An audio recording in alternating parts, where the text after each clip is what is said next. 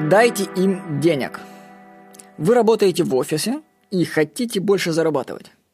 Есть один способ, как поднять себе зарплату и стать более свободным человеком.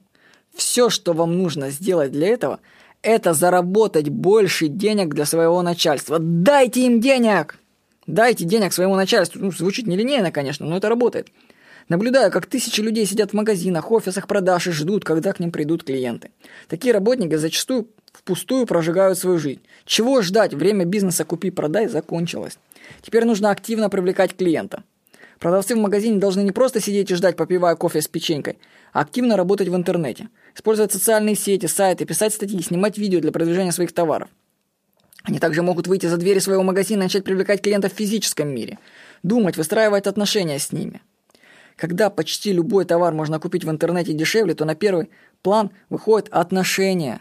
Клиенты платят за них, за отношения. Поэтому хватит сидеть и ждать. Начните изучать маркетинг. Начните с книг Джека Траута и Дэна Кеннеди. Почитайте книги про рекламу. В книгах даны знания на миллион, вы только их применяете, слушайте, что там говорят авторы и делайте. Привлекайте клиентов для своей фирмы, не ждите ничего взамен, тренируйтесь. Станьте незаменимым для своей компании.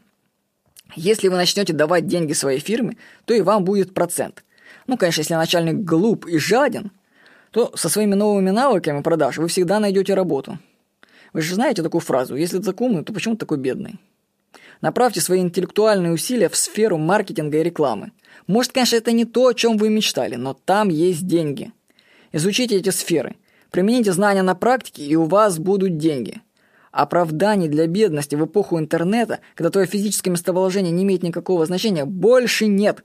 Действуйте! Всего хорошего! С вами был Владимир Никонов.